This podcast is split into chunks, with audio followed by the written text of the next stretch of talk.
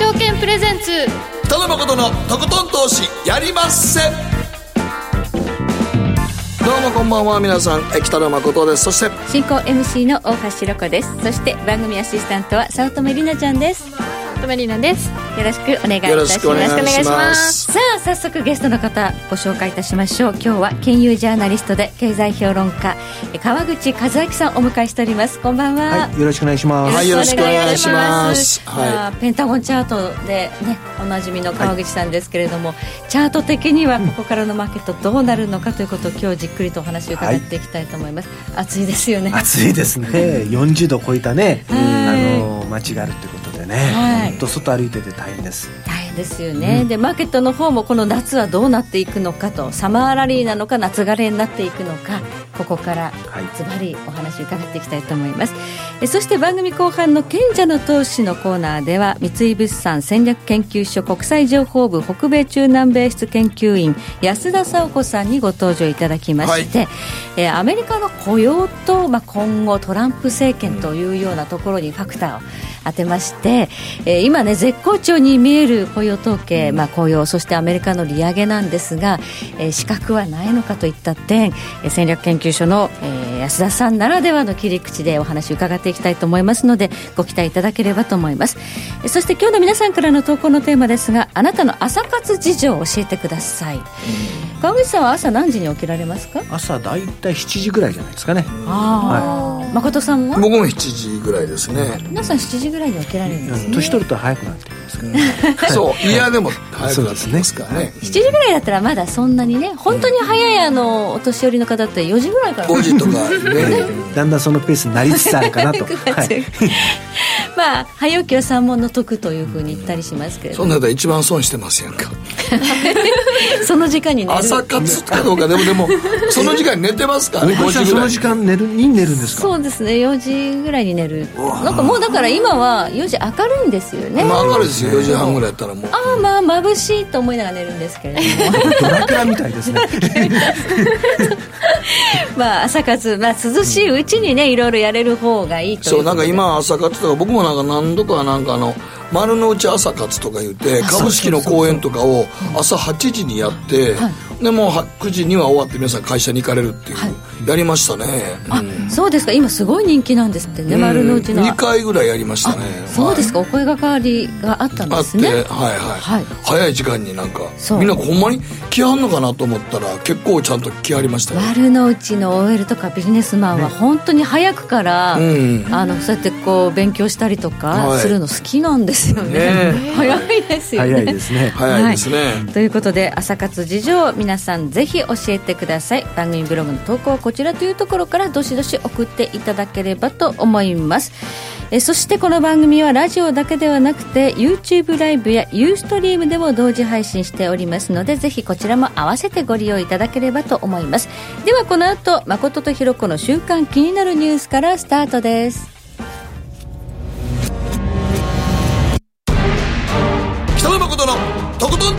やりません。誠さんより私についてきなさい。わかりました。この番組は良質な金融サービスをもっと使いやすく、もっとリーズナブルに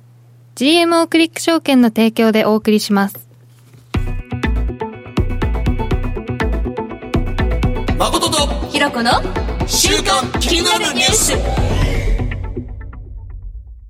さて誠とひろこの週刊気になるニュース、今日いちにちのマーケットデータに加えましてこのいっしゅうかんに起こった国内外の気になる政治経済ニューストピックスなどをピックアップしてまいります。まず今日の日経平均ですが、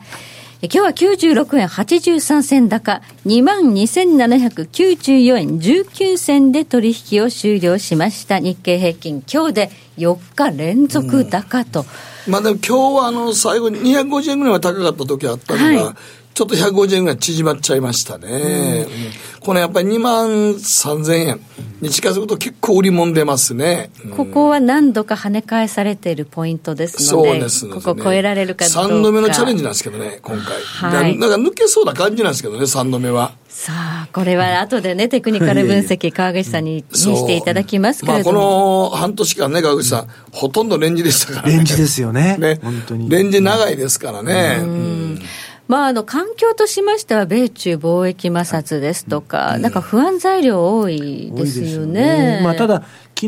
日ね、確かパウエル議長 の、はい、あの議会証言の中で、ええ、緩やか な, ながらね、あの金利引き上げていくといったところで、はい、まあ、あの為替がすごく円安ドル高円安に動き、はい、まあ、株価もすごくあの落ち着いた動きをしたのを受けて、まあ、もうちょっといけるのかなといった上値を試しに今日は行ったのかなって感じはしてますね、うん、少しね、うん、あの楽観的なムードが支配しつつあるというのが足元の動きのような気がしますよね、うんうん、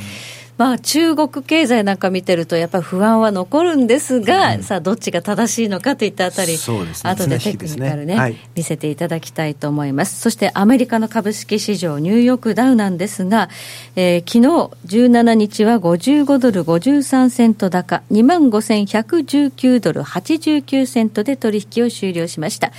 まあ、ダウンもこれ本当にレンジが続いているということなんですが、景気はまあいいんでしょう ね,、うん、ねえ、結構強気な発言をき、ね、うん、聞いてますから ね, そうですね にパーセント 台の、ね、はい、あの物価上昇率、ね、そうですね、しながら、はい、昨日はネットフリックスの、まあ、決算がちょっとこう会員数の伸びが悪かったっていうんでちょっと売られたなんていうのがあるんですが、それでもまあ全体的には強いということなんで、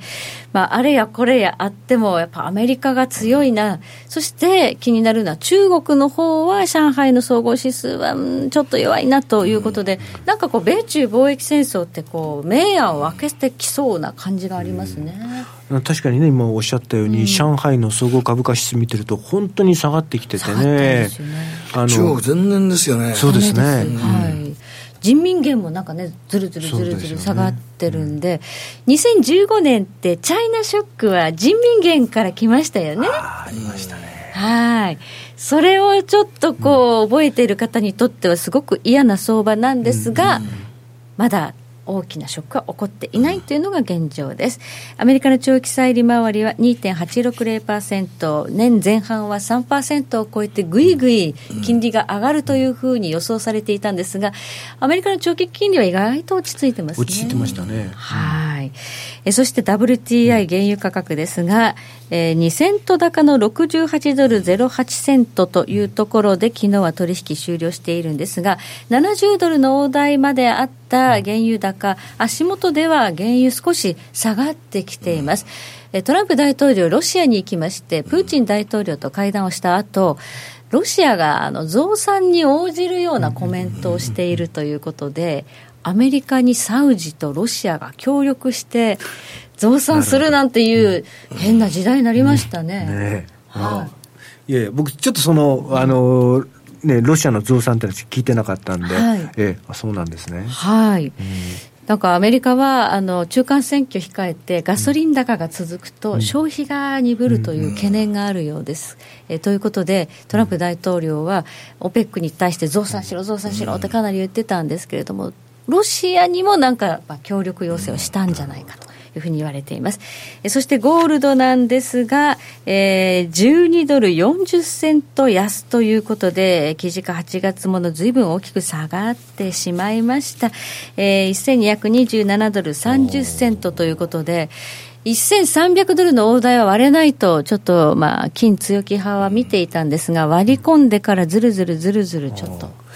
僕あのニューヨークの金のペンタゴンはつけてるんです、はい、えー、週足で、はい、これせんにひゃく割り込んでくるとちょっとまずい状況になるのがテクニカル的なところだと思います、ね、だまずいっていうのは、ま、やる非常にやるあの弱気が広がってしまう、さらに、はいはい、その下値の節目がせんにひゃくドルという感じです、ね、こ, ここで止まってくれたらいいけど割れるとちょっともうもっと弱気になる弱気になるというその水準ですね。金だけじゃないんですよね。今、うん、あのコモディティ全般弱いんですよね。弱いですね。アルミにしても、もうあのだから原油以外はほぼ弱いですよね。銅も価格崩れてますよね。銅も弱いですし、うん、穀物、大豆もね、ね、もうみんな弱い。これはあの多分ドル高が一番大きな影響。すべてのまあ通貨に対してドルが強いんですよね。強いですね。僕もあの来る前にちょっとあの対ドルでいろんな通貨見てたんですけど、はい、本当にドルどっぽ高ですよね。本当に、うん、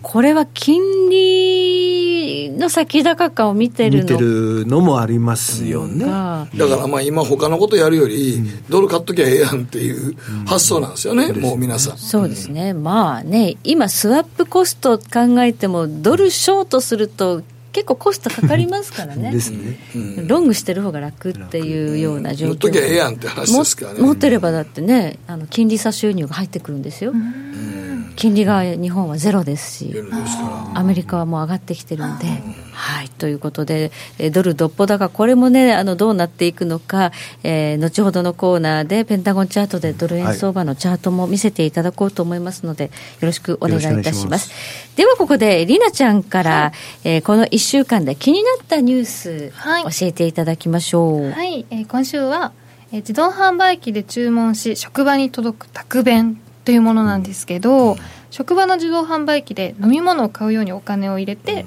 あのお弁当ボタンを押すと職場にそのお弁当が時間内に届くっていうシステム、新サービスですね。うーん、サントリーとグルナビが共同で開発したそうなんですけど、どうこ、これってで、はい、そこにお弁当が入ってるわけじゃないの、ね、入ってるわけではなくて、はい、えっと、午前はちじから午前じゅうじまでに社内にあるその自動販売機からこう買って、うん、でじゅうにじまでには出来たてのお弁当が届くっていう、はい、届くっていうのは自動販売機の機械の中に届くわけじゃなくて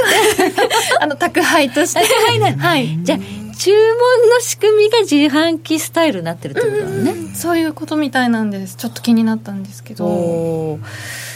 便利なのかな。いやだからもうた、うん、多分だんだんもう食べ日本の食事もなんか家庭料理とか言ったのがもうなくなりつつある時代になってきてると思いません？家庭料理がだってもうだってカレーもレトルトの今固形よりかあれなんでしょ。そうなんですって。あのね、ルーよりもレトルトのパウチ、うん、そのまま温めるやつの方が売れてるんですって、ね、売れてるんですって。信じられない、うん、だからそんだけもう皆さんだから食事に関して言うともうなんかほぼほぼ家でご飯食べなあかんとかいう発想もだんだんなくなってきてる人多くなってますからね、うん、まあね、ライフスタイルもだいぶ変わって。でももう僕東南アジア海外とか旅行行った時にインドネシアとかバリとか台湾とか香港もみんなもう外でご飯食べるの普通で、うん、特にあのタイとかインドネシアってキッチンないですからね、マンション、うん、だから冷蔵庫がもうお家にないっていうレベルで、そうそうもうだから外で食べるっていうか屋台がいっぱい充実してるんですよね。だからあのちっちゃい冷蔵庫あってもそういう飲み物だけ入れてるだけで、そうそうそう、基本的に食べ物を入れて何かするっていう発想ではないんですね、うんうん、なんかもうお家からこう下に降りていくと、はい、もううちの台所が屋台みたいな感覚って東南アジアではあるみたいです、ね、うん、だからだんだんだんだん日本もちょっと気候とともにそんな感じになっていくのかなと、あとあのアジア化してます、ね、銀行とかね、うん、あの支店では外に出れないんですよ、はいはいはい、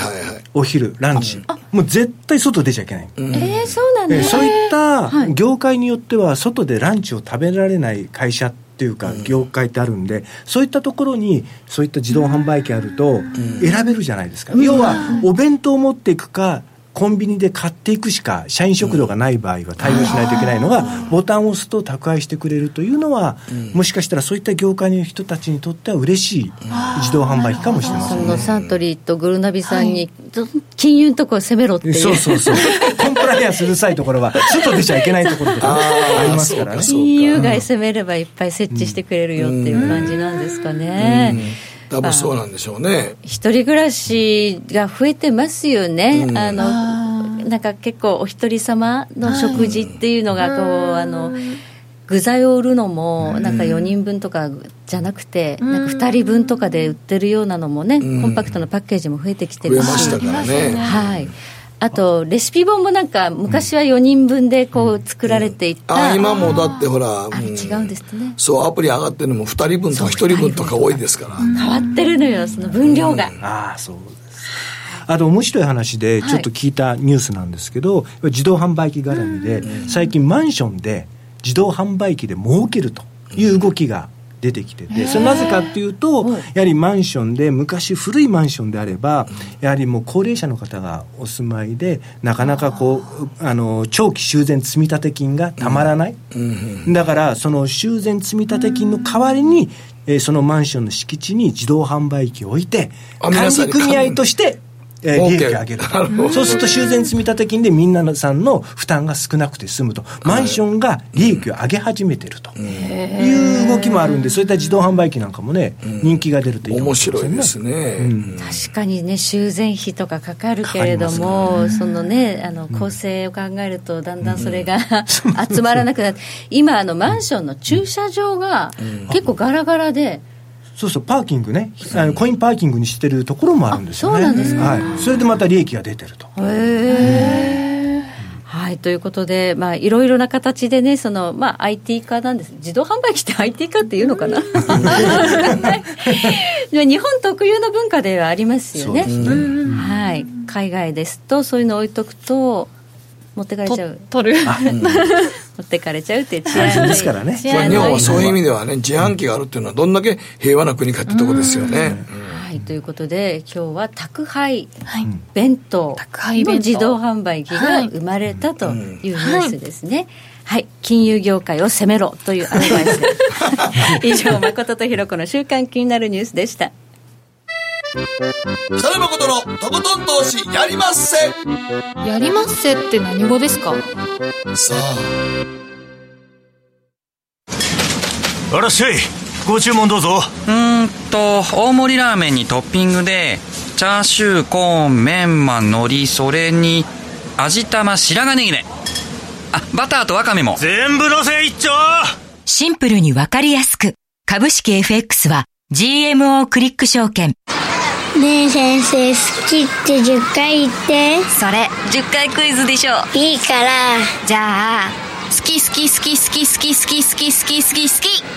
僕も先生好き。え、もう思わず笑みがこぼれる。株式 エフエックス は ジーエムオー クリック証券。占えましたぞ、あなたの未来。え、どんな？あなたは努力次第で大きな成功を収めます。ただし野菜中心の食事と早寝早起き、適度な運動をして健康に注意をして。なんだよ、母ちゃんのセリフと一緒じゃん。未来は自分で切り開く。株式 エフエックス は ジーエムオー クリック証券。北野誠のとことん投資やりまっせ。誠さんより私についてきなさい。わかりました。さて、ここからはマーケットフロントラインです。今日は金融ジャーナリスト、経済評論家、川口和明さんにお話を伺っていきます。よろしくお願いいたします。よろしくお願いします。さあ、川口さんといえば、はい、ペンタゴンチャート、はい、これでもう今のマーケットズバリ切っていただこうかと思っておりますので、はい、よろしくお願いいたします。さあ、日経平均、ダウ、ドル円とご用意いただいておりますが、はい、まず日経平均からいきましょうか。はい、じゃあちょっとチャートを見せていただきましょう。はい、えー、まあ、あの目先ね、非常に、はい、えー、順調に推移していまして、足元強いですね。はいはい、で、あのー、今おそらく出ているペンタゴンチャートでいけば、えー、もうじき一つ対角線が真横にあります。はいはい、これがだいたい にまんにせんはっぴゃくごじゅう 円ぐらいの水準なんですね。うん、ですので、えー、今日ななひゃくきゅうじゅうよんえん、えー、あの突っかけて、えー、終値では超えられていない水準だと思います。はい、で、あの先ほどね、北野さんもおっしゃったように、えー、これで直近さんかいめのチャレンジですの で, で、ね、あのまあ、ちょっとこういったところにペンタゴンも印はあるんですが、うん、やはり今回またそこの対角線、えー、上値の節目を超えていけるかどうかがまずはポイントになるんです。はい、えー、しっかりここで超えてくれば、あの非常にまあ、強気が広がるんですが、気になる点としては、これもうちょっとでペンタゴンのど真ん中の時間帯も通過していきます。ど真ん中、え、はい、ちょうど、ま、日柄で、ね、日柄でいくと、ね、え、これがもうあといっしゅうかんぐらいで、はい、えー、ど真ん中の時間帯を通過しますので、はい、この時間、えー、ど真ん中の時間帯が変化日になる可能性があるんですよね。あの、まあ、前にも何回かお話しましたように、ペンタゴンの各交点って流れが変わりやすいんで、はい、そうなると今順調にここまで推移している日経平均株価が にまんにせんはっぴゃくごじゅう 円のちょうどいい対角線あたりに止まったところが、もしど真ん中の時間帯あたりであれば、そこからの流れというのが、えー、次、えー、もう一段さらに加速をするのか、はいえー、ないしはやっぱりやはり上値の節目はなかなか強いということで押し目をまた形成してしまうのかといったところで、うん、もうそろそろこの持ち合いのまた答えがね、えー、ここいっしゅうかんぐらいで出てくるんではないのかなというところだと思います、うん、この日経平均のローソク足はじゅうさんにちの金曜まで入ってるんですね、うん、で今週、昨日今日と、まあ、順調に上がってはいるんですけど、えー、終値がまだ にまんにせんはっぴゃくごじゅうえん超えていないので、はい、その対角線は超えていないということになります、はい、じゃあそろそろぶつかるぞぶつかってくるということです。というところに迫ってるということで、えーうんはいまあ、普通はねあの、ね、チャートだけ見てたらねさんどめのチャレンジだいたい抜けるんですけどねいっかいやってもんで落ちてにかいやってまた落ちて、うんうんさんかいめ普通抜けてくるんですけどね、うん、あの強い気で話をするとすれば、はい、あの前のにかいってこれダブルトップをつけてるじゃないですか。そうですよね。するとあの真ん中にある安値っていうのはネックラインでこれを割り込んじゃうとダブルトップ完成で、はい、一気に弱気が広がるところを実は割り込んでるんですよね、うん、そうなんですよ。ですので本来だったら弱気が広がるところを切り返してきてると、はい、いうところは、まあ、あの底堅いという評価はできると思うんですが、うん、そうですよね。ただまあ、はい、難しいところですよね。ここね難しいところです本当に。あの要はえー、いよいよそのさっきの夏相場のあれじゃないですけども、えー、次の局面に入りつつあるのかなというような感じで見てます。でも今年の初頭から考えて半年間ほとんどレンジの動きしたんで、うん、エネルギーは溜まってるはずなんですよね。抜けた方には結構いきますよね。抜けたら結構いくやろなと思いますね。はい、うん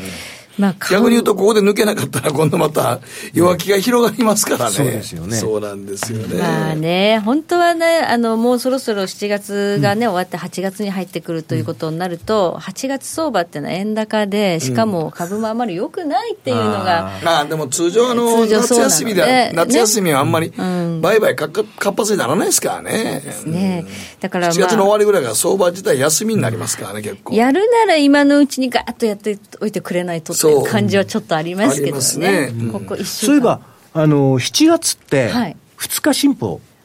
じゃないですか、はい、そうでしたっけ。ふつか新報の月は荒れるって言われてるんで、はい、まだまだ半月ありますから、はい、荒れる可能性はありますよね、はい、ねふつか新報荒れる、はい、ふつか新報ってしちがつのだいにだいいちのふつかが月曜日になって営業日がふつかから始まるっていうのをそれを言うねんけど、う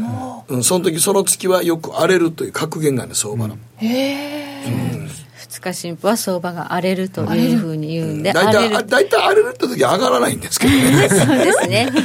うん、荒れるっていうのはだいたい下落するっていうパターンですからはいということがちょっと気になりますね。ただまあ株ね、あのドル安円高ドル安でなくて円安になってますからね今。そうですね。スルスルと気がつけばひゃくじゅうさんえん台来てますからね、うんうん、はいまあねあの想定為替レート日銀が出してる部分ではひゃくななえんで、まあ、結構あの保守的な企業はひゃくご、ろくえんだっていうので、うんうん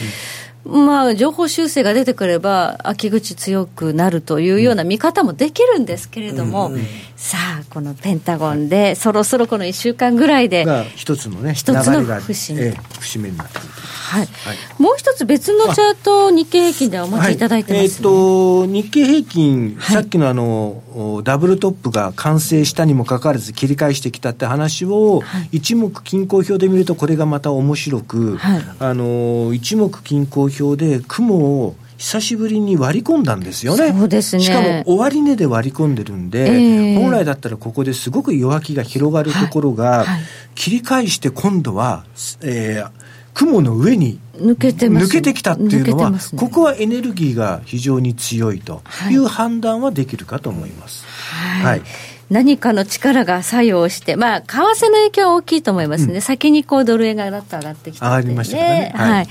大きくこれちょっと切り返した弱気を覆したという部分においてはかなり強いということが言えると、はいはい、ではアメリカの株式市場はどうでしょうか、はい、ただ、えっと、もう少しあの強気ばっかり言ってられないんでちょっと不安な動きとしては、はい、実は今日ここでは用意してないんですが、えー、日経平均株価の週足を見ていただくとやっぱり上値というのはさっきあの北野さんおっしゃったようにレンジの中がずっと続いてますのでだいたいいちがつからの安値、ねはい、いちがつ高値つけてその後にがつ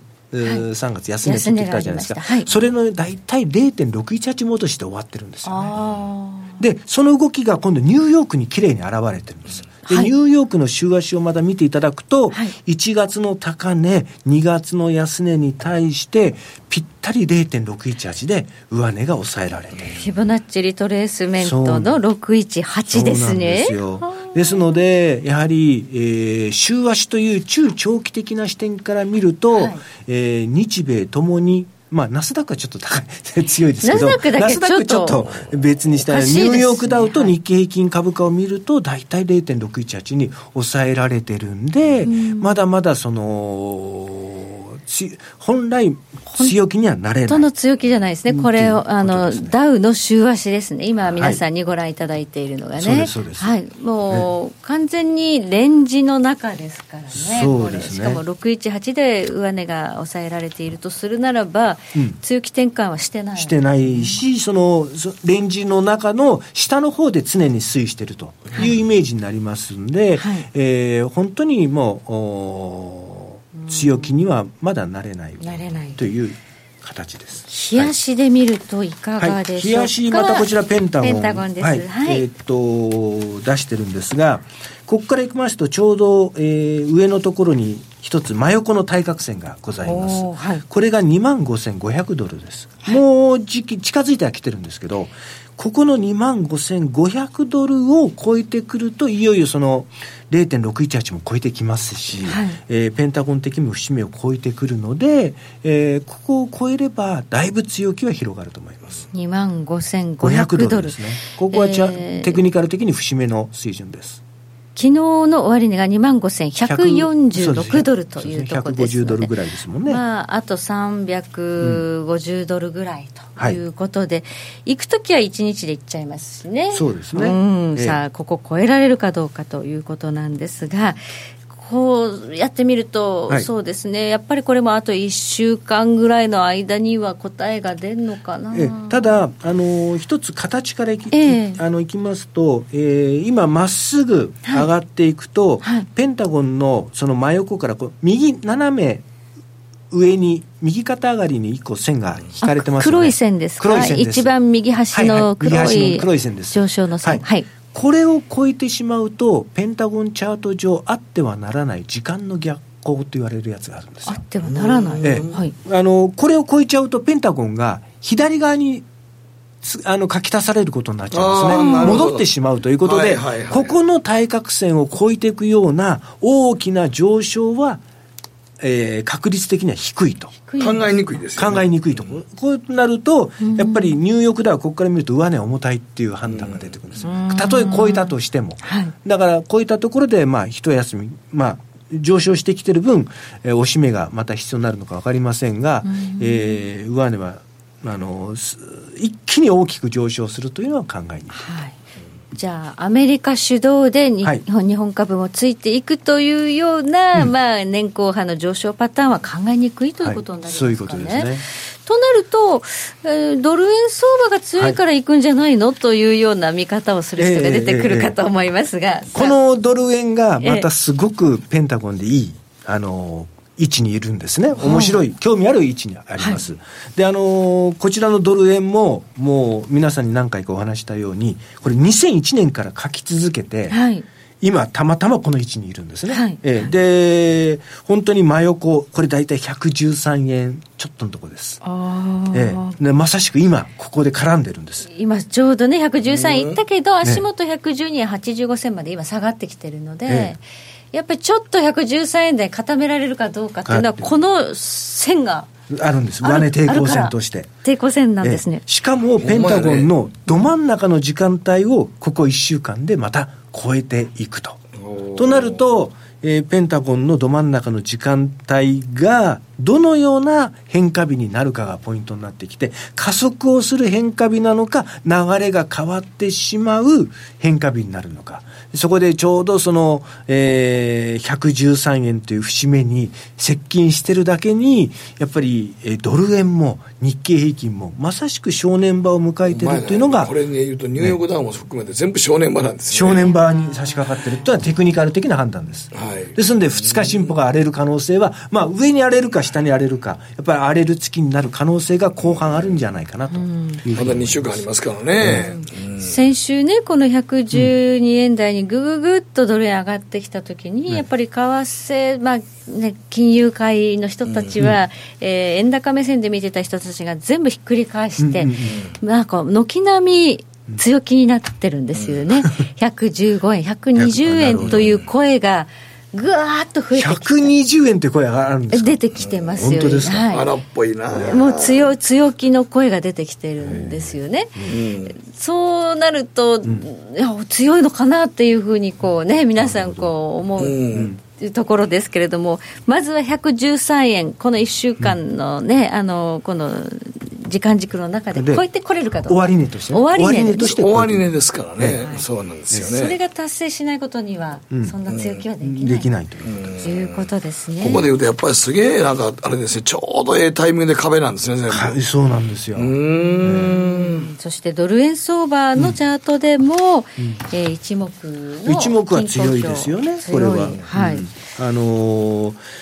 これ冷やしですか。冷やしです。雲超えてますね。雲の上限が下値支持線として効いてるし、赤い線の地高スパンが綺麗にやっぱりにじゅうろくにちまえを超えてきてるというのは非常に強気の相場である。ここ抜けると強い。今リナちゃんです、ね、雲とは何かと説明してますから。あ、雲とは何か。はい、すみません。あ、あの一目均衡表のっていう表があんねんね。はい、これあのまあ。テクニカルなんですけど、はい、簡単な見方としてはこれ雲に浮かんでる雲だと思ってください。この黄色とブルーが、はい、でロウソク足を飛行機だと見立ててくれれば、うん、飛行機が雲の上を飛んでるときは非常にマーケット順調で、落ちてあの飛行機がこう高度下げてきても、はい、雲がクッションになるんで、うんえー、雲の上限が下値支持線になります、うん、ところが雲の下に飛行機がいると、まあ、ロウソク足があると雲が邪魔しますんで、はいえー、雲雲の下限が上値抵抗線になるというふうに見ると、うん、雲のどっちにロウソク足があるかないかで非常に見やすくなった、うん、でもこれ見てるとやっぱりね一目見てると強いですよね、うん、強いですね。ただ、うん、この後雲がすごく薄くなっていってるんで、はいはい、その辺がやっぱりちょっとあの乱高下しやすくなってくるかなというふうに思いますね。ねじれがあるということですね。そういうことです、うんはいまあ、テクニカル的には正念場がね、はい、このいっしゅうかんぐらいで、うんまあ、節目を迎えるというお話でしたけれども、はい、ファンダメンタルズ的にはやっぱりあんまり強気になれないですよね。環境は何も解決していない、はい、トランプ大統領と中国の貿易戦争は泥沼化ですしね、ですよね。なんかあのねあれで世界の貿易がだいたい じゅっパーセント、あのー、コストが上がるとね、えー、いってんよんパーセント、はい、成長率を押し下げるっていう、あのー、データもありますし、うん、それからね日本でもね、えー、日銀短観でねに四半期連続悪化してますし、はいはい、それから来年には消費税そうそう短観良くなかったんですよね、ね増税もありますし、はいえー、そういった意味ではそんなにあの楽観視できるそうか消費税増税あんねんないね、えー増税あるにもかかわらず最近出した政府の見通しってすごく強気な見通しでしたけど、おかしいよな、えー、でも増税あるとき大体そんな強気な見通しにならないですよね、えー、消費マインドも絶対冷え込みますからね、えーえーうん、増税のたびに落ち込んでますからね。そうですよね、はい、過去そういうことを考えると決して、うん、あの楽観視はできない、環境的には楽観視できないということで、うん、今は足元ちょっとこうテクニカルがこう好転して強気になっても、うん、これが年後半までずっと続くかどうかは分からない、分からないし、中長期的なまだ、えー、とさっき言った週足で見ると、うん、レンジをの中でしかないということなんで、うん、今正念場を迎えてるんでレンジを超えるかどうかが本当に今迎えてるところだと思います、うん、はい、はいまあ、年初ちょっと強く始まって、まあ、にがつに向けてドーンと下がってからの戻りレンジですから ね,、うん、ね今年の高値っていうのはナスダック以外はどこも超えてないわけですよ ね, ですね、うんはい、という中で少し強気のムードが漂い始めたという現状ですけれども、うんまあ、ポイントとなるのは日経平均はやっぱりにまんさんぜんえん、はい、ドル円はひゃくじゅうさんえんと、はいそしてダウはにまんごせんごひゃくと、はい、ここのポイントをこのいっしゅうかんにしゅうかんというところで、うん、超えるかどうか、超えるかどうかというところに皆さん注目しておいていただければと思います、はい、以上マーケットフロントラインでした。北野誠のとことん投資やりまっせ。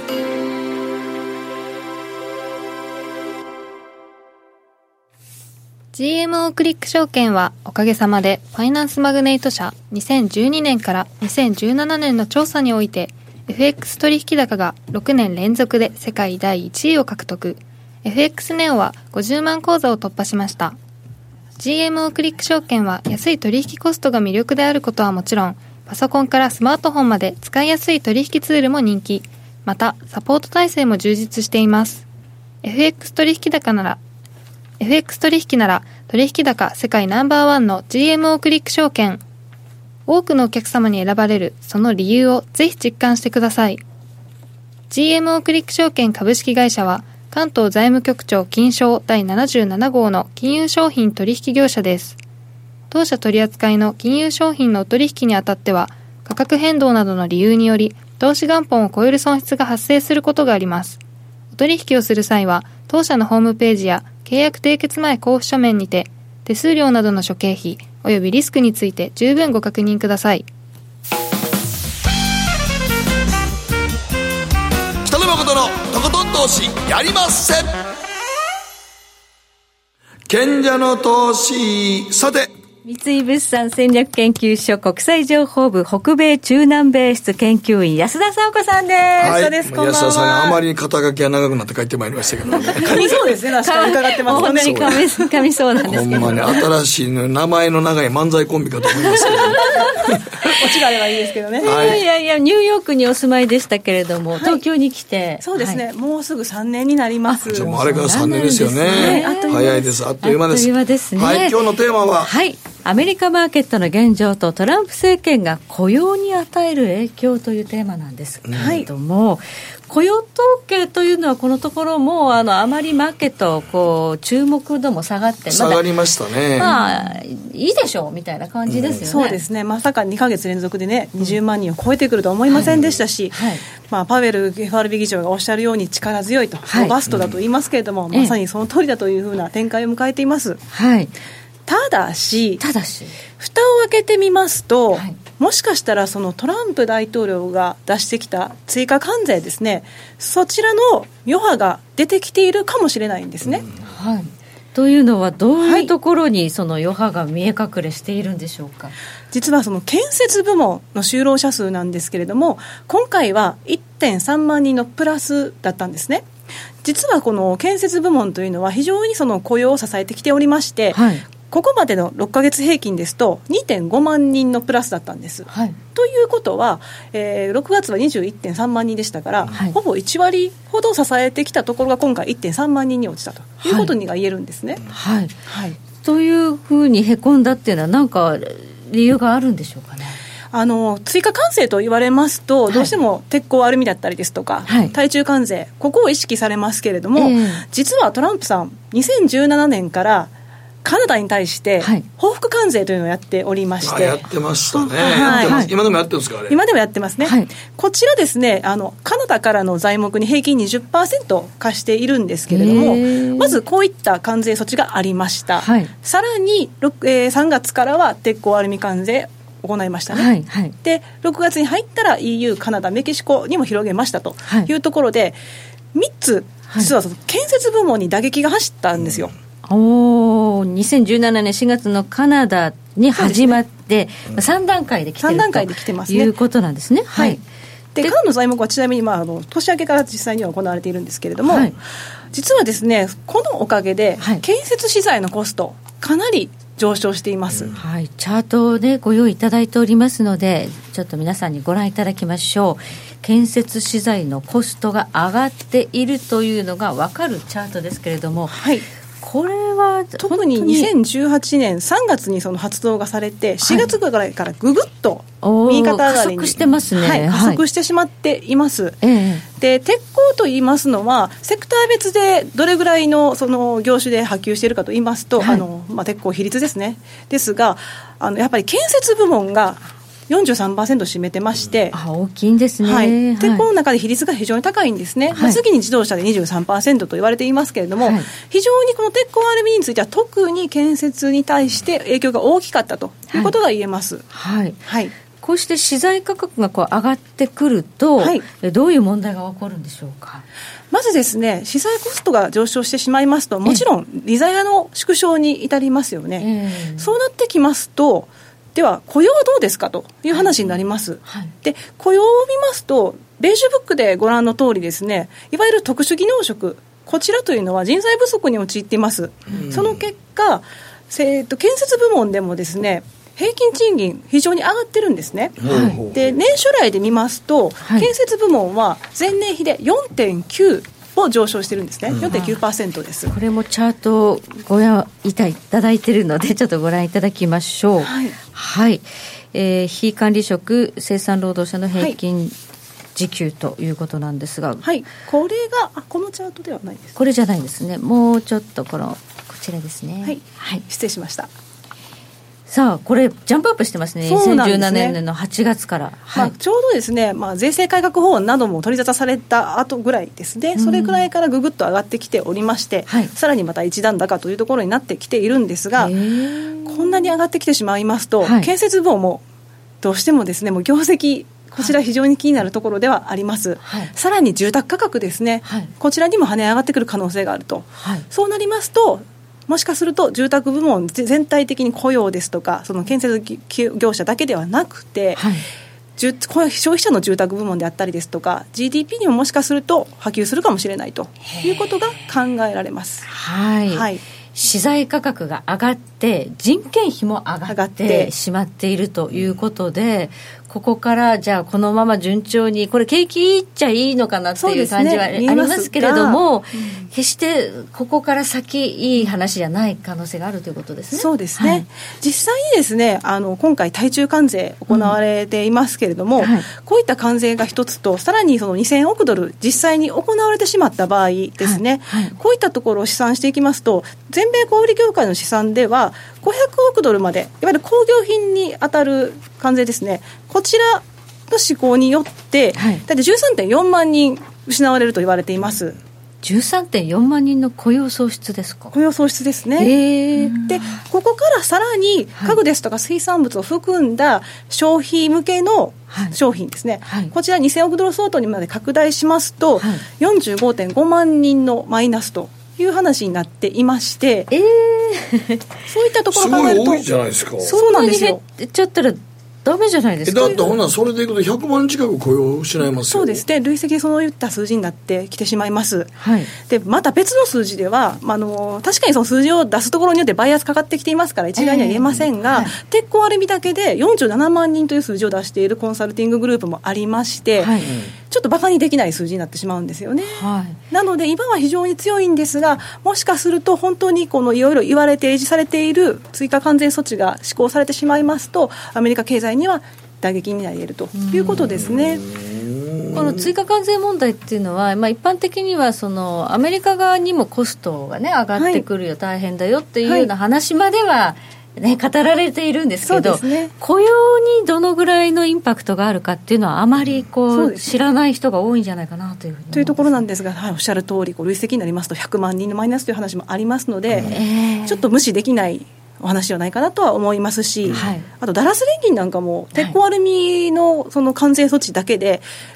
れいてんいちにパーセント のマイナス、これアメリカの経済ですかね、はい、という話もしています。で昨日出されました アイエムエフ の世界経済見通しでも、はい、えー、にせんにじゅうねんまでに現在出されている、もしくは提案されている追加関税にせんおくドルも含めまして、はい、世界経済マイナス れいてんごパーセントポイントを押し下げるという話も出てきましたね。はい、はい、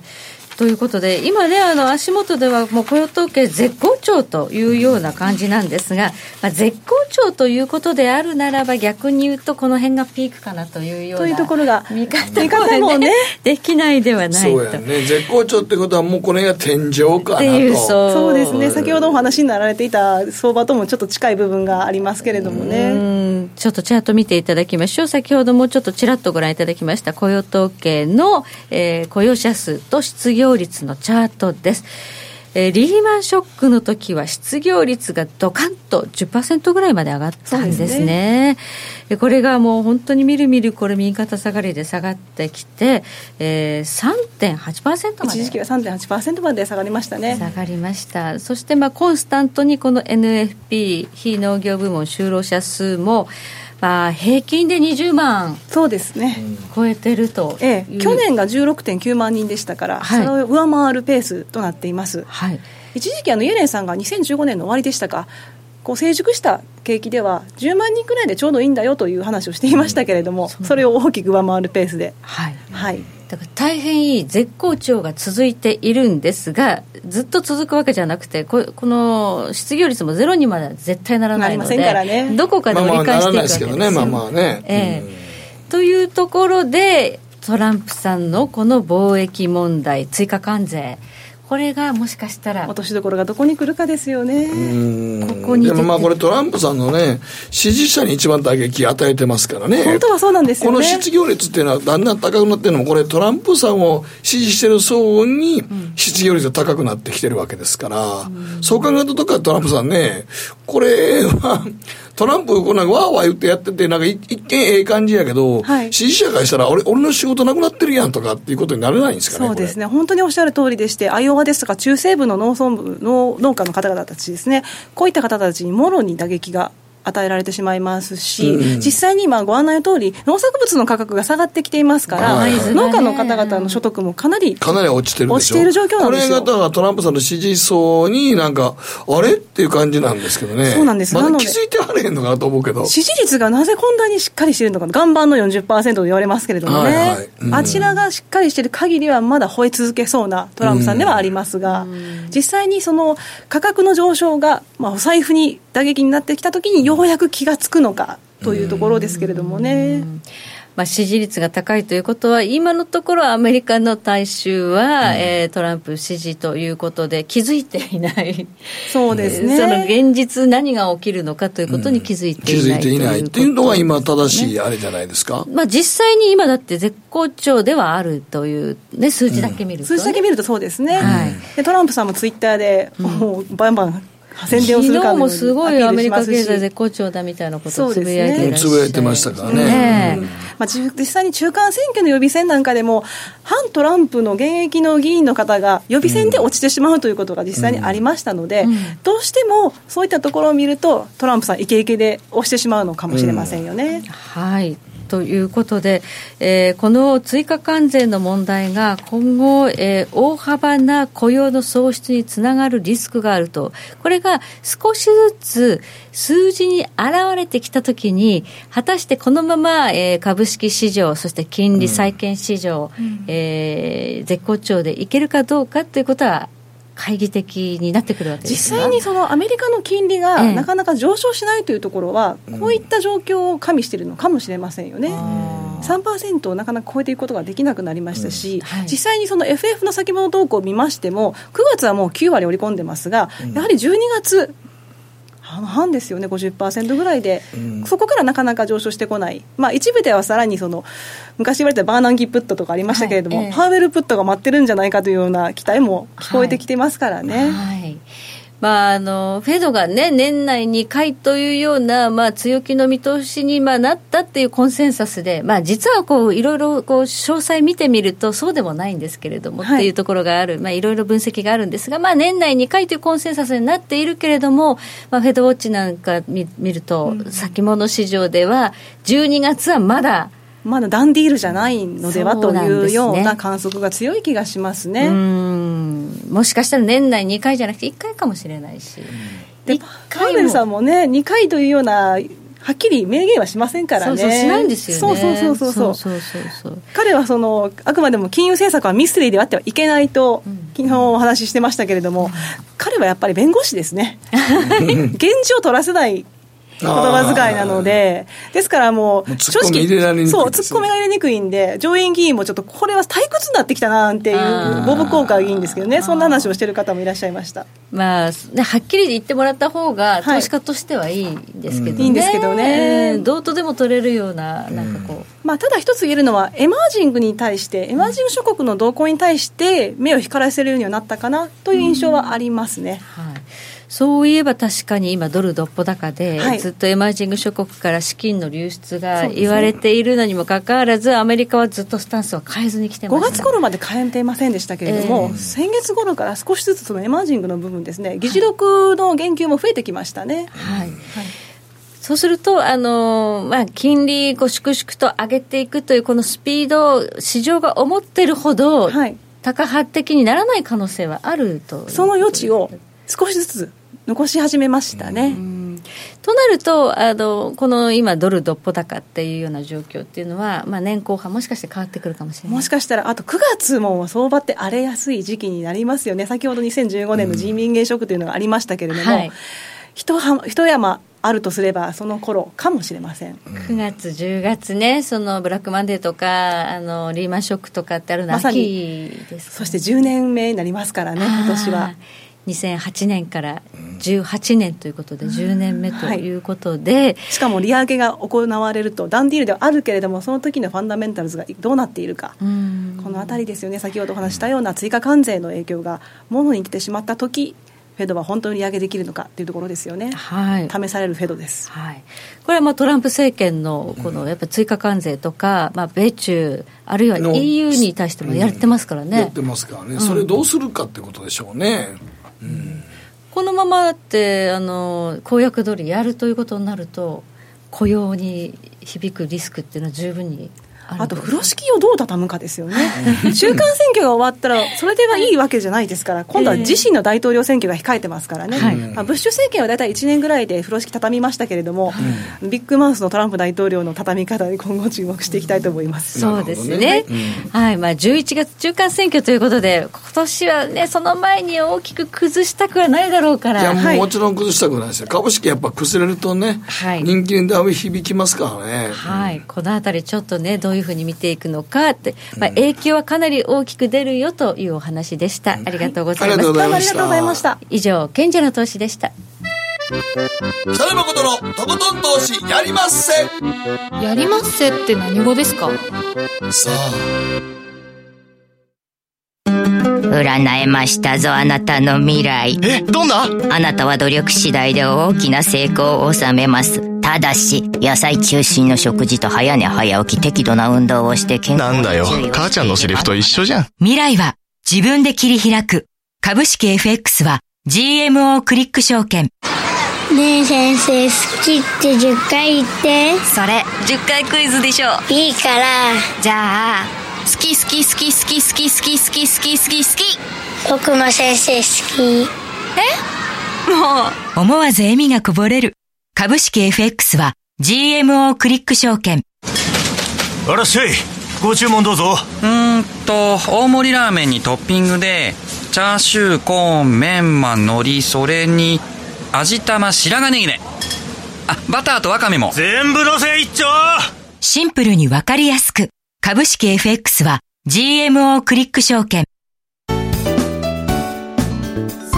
ここからは皆さんからいただいた投稿を紹介していきます。今日のテーマ、あなたの朝活事情を教えて。はい、とことん打てない阪神タイガースさんからもらいました。僕にとっての朝活は布団で寝ながらの音声学習です。日経新聞さんの電子版の記事を音声で読み込んでもらったり、ラジオ日経さんの番組をポッドキャストで聞いたり、他には電子書籍を音声で聞いています。睡眠しなくても目を閉じてるだけで睡眠のはちわりぐらいのこの休息効果があるそうなんで、体を休めながら脳は働かせるという一石二鳥の効果があります。へー、そのまままた寝たりしない。二度寝は気持ちいいですからね。いい、はい、難しいこと言ってんなって。難しいこと言うと大体寝ますからね。はい、はいはい、こちらうな重食べたいさんからで、はい、私の朝活は毎朝じゅうごふんかんラジオ体操とストレッチを行う。パソコンを起動し、ドル円やユーロドルなどチャート確認とキャプチャーを取り保存、取り保存する。最後にその日の仕事の作業内容を使用書で確認する。以上です。素晴らしい。毎日それルーチン化してらっしゃる。毎日ですかね。それはすごいですね。ラジオ体操なんて何年やってないか。はい、やってますよ。やってないですけど、もう学生時代からもうやってない。やってないです。ラジオ体操もストレッチもやるって。でもあれ不思議なんだけど、絶対覚えてますよね。ああ、今流れたら多分完璧にできると思うんです。完璧できますか？本当ですか？多分今度やってみます。いや、でも結構条件反射のようにね、多分手足動きますよね。動くんだと思う。だいにはちょっと危ないかもしれない。だいには危ないでしょ。だいには危ない。だいいちはいけると思いますよね。だいいちはいけると思いますよ。今度ここでみんなでやれば音楽流れるとできますよね。本当にあれはね、パパもピンクレでもできると思いますけどもうその頃は私まだ、はい、何を言うとんねん月うさぎさんからいただきました、はい、さあ月うさぎさんはこの時期、えー、朝はごじに起きてランニング、その後シャワーを浴びてから朝食をとって、しちじはんからじゅうじはんまでびっちりデスクワークの時間に当てるようにしています。自営業なんですが、大抵の会社はくじやじゅうじが始業時間なので、仕事相手の会社が始業する前にメールなどのデスクワークを終わらせておくと電話などもかかってこないし、集中して仕事ができるんです。私も以前は夜型でしたが、この時間で仕事をするようにしてからは効率もアップしたように思います。夜型の人が朝型に切り替えられた羨ましい羨ましい私も頑張ろうかな、はい、続いては、はい、こちらこうちゃんからです、えー、朝活というか、か、まあ、あの朝必ず朝食で食べるのはヨーグルトです。ふつかめの朝でも気持ち悪い時でもヨーグルトだけは欠かしておりません。そのおかげで夏バテで食欲なく物が食べれないということは全くないです。すこぶる健康ですが、ただお酒は大好きなんで休館日必要かなと思いますということですね、うん。休館日必要なぐらいの毎日飲んでるんです、ね、僕と一緒です。僕も朝毎朝ヨーグルト、あ、僕もヨーグルト食べますよ、はい、絶対食べます、はい、ヨーグルト絶対、はい、絶対絶対絶対絶対、はい、僕納豆とヨーグルト欠かしたことないんです、ほぼ。あ、えー、でもお肌綺麗ですもんね。 そ, それはどうか分かりませんがそれはどうか分かりませんが、はい、へえ、私ヨーグルトは本当にあんまり食べない。こっちチーズ食べ過ぎてダメ言われてますけどね、万病はやっぱり腸から来るっていう。そうなんですよね、そう今言われてますよね、腸をきれいにしましょうって言われてます。朝活じゃなくて腸活とか言いますからね、言いますからね、はい、さあ時計の針はじゅういちじにじゅうろっぷん回っています。北野誠のとことん投資やりまっせ。誠さんより私についてきなさい。わかりました。この番組は良質な金融サービスをもっと使いやすく、もっとリーズナブルに ジーエムオー クリック証券の提供でお送りしました。さあ、えー、注目スケジュールでございますが、はい、えー、ここからの注目なんでしょうかね。なんかあんまり大きなイベントってないですかね、うん、今日は夜中のさんじにベージュブックですね。ベージュブックが出る、うん、まあ、フィリー指数、フィラデルフィア連銀、製造業景況指数、まあ、こういったところはね重要といえば重要ですけれどもね、うん、今ダウ平均は にまんごせんひゃくごじゅうはち ドルということで、うん、さんじゅうはちドル高ということで若干強含みで動いているという状況ですね、うん、どういったところ今後注目でしょうか。そうですね、はい、やっぱりあのーうん、アメリカの景気等々を含めながら、うん、そのドルがどこまでいけるか、はい、引っ張れるかでやっぱり日経平均とか、はい、あのーまあ、ドルの動きってやっぱり金利と連動しますんで、はいはい、その辺がどうあの株価に影響してくるかってところがポイントじゃないですかね、はい、今後は、まあ、はい、アメリカのじゃあこの経済指標というのは一つ一つ意識されていくのかなということでしょうかね、うんうん、はい、えそして、えー、現在ユーストリームと YouTube ライブで配信している動画ですけれども、しちがついっぱいでユーストリームでの配信が終了となります。はちがつから YouTube ライブのみとなりますので、皆さんこちらお気をつけて。あ、そうか、もう来週一応うちあれやね、月末やったことになるね。そうです、延長戦早いんですよ。早いですね、もうあっという間にもう夏もね終わってしまいます、はい、でも本当は例年だったらまだ梅雨明けてないぐらいの時期なんですけどね、うん、そう、ちょうどこの時期ちょうどの京都は祇園祭り終わったぐらいなんで、ちょうど今ぐらいから梅雨明けって感じですから、ね、なんですけどね、ちょっと今年は早いですけどね、猛暑です、はい、さあこの後は延長戦もありますので、延長戦もお付き合いいただければと思います、えー、今日は、えー、ご出演ありがとうございました。川口和明さんでした。よろしくお願いします。ありがとうございました。延長戦です。